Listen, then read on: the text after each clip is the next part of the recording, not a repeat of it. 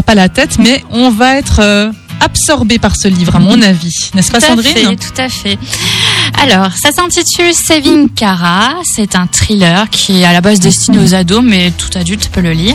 C'est l'histoire de Cara, qui est une adolescente qui est malade, qui subit de lourds traitements. Sa maman, c'est une ancienne infirmière qui prend soin d'elle, qui va même jusqu'à créer une cagnotte en ligne pour régler tous les frais médicaux. Elle, elle rêve d'une vraie vie d'adolescente, sortir avec les amis, multiplier les loisirs, tomber amoureuse. Et puis il y a le lycée qui la met en garde contre ses absences répétées. Si elle continue comme ça, elle devra redoubler. La fin du tunnel est peut-être proche car sa maman vient de se mettre en couple avec un médecin. Qui sait, peut-être qu'il trouvera le traitement miracle. C'est écrit par Erianne Corrigan. C'est un roman qui se dévore. C'est un livre idéal si on veut démarrer la lecture de romans à suspense.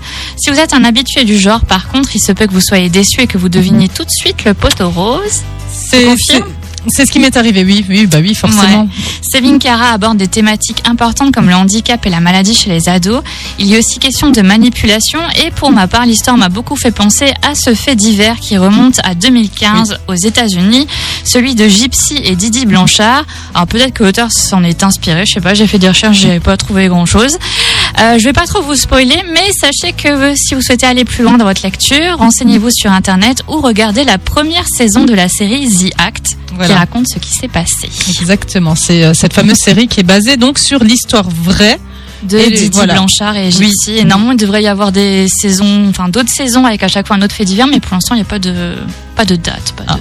Voilà. En tout cas, je l'ai lu et effectivement, il était, il était pas mal. On est vite tapé, mais c'est vrai qu'on est vite aussi. euh, on Ouais, se si on a spoil tout seul, l'habitude de ce genre d'histoire. Ouais. Mm, mm, mm, dommage. Mais bon, il est très très bien. Mais il est très très bien quand même. Voilà. En tout cas, merci beaucoup Sandrine. Je rappelle que tu es bibliothécaire à la médiathèque de Sarreguemines et qu'on peut retrouver tous tes coups de cœur sur ton blog. Oui, comme dans un livre.fr. À la semaine prochaine, Sandrine. À la semaine prochaine.